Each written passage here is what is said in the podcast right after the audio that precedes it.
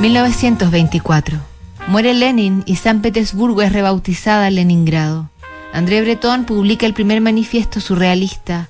Nacen Marlon Brando, Lauren Bacall y Marcello Mastroianni. La tarde del primero de febrero, la Sinfónica de Nueva York interpreta la novena sinfonía de Beethoven en el Carnegie Hall, dirigía Walter Damrosch. Afortunadamente para todos los que no pudieron conseguir boletos, el concierto se transmitió por radio.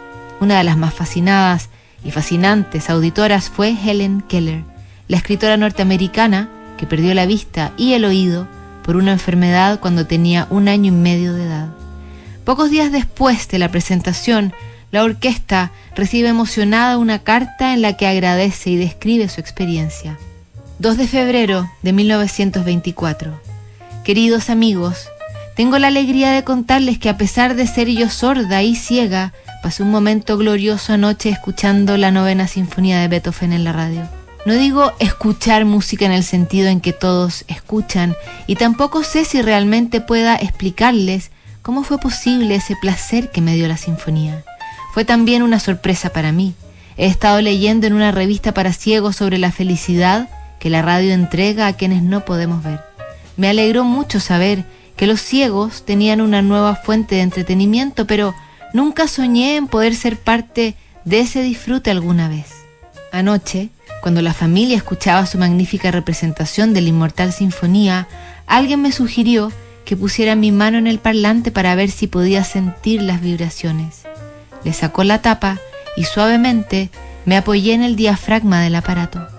¿Cuál sería mi asombro cuando descubrí que podía sentir no solo las vibraciones, sino que la intensidad, el ritmo, el latir y la urgencia de la música, cómo se trenzan y cruzan las vibraciones de los diferentes instrumentos me ha fascinado. Pude incluso distinguir las trompetas de los tambores, el tono de las violas, el canto de los violines, como el discurso adorable de los violines fluye sobre los tonos más profundos de los demás instrumentos. Cuando la voz humana irrumpió como un trino desde la armonía, pude inmediatamente distinguir que eran voces y no instrumentos. Sentía el coro crecer exultante, colosal, hasta pensar que mi corazón de pronto se detendría.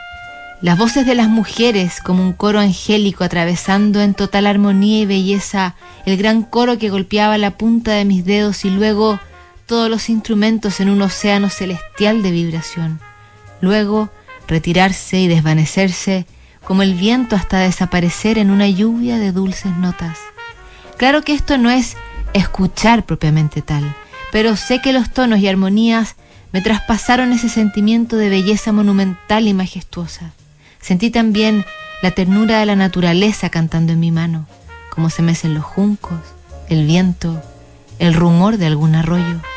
A medida que escuchaba en la oscuridad y la melodía, sombra y sonido colmando la habitación, no pude dejar de pensar en que el compositor que entregó todo esto al mundo era sordo como yo. Me maravilló el poder de Beethoven que pudo construir con su dolor felicidad para los demás.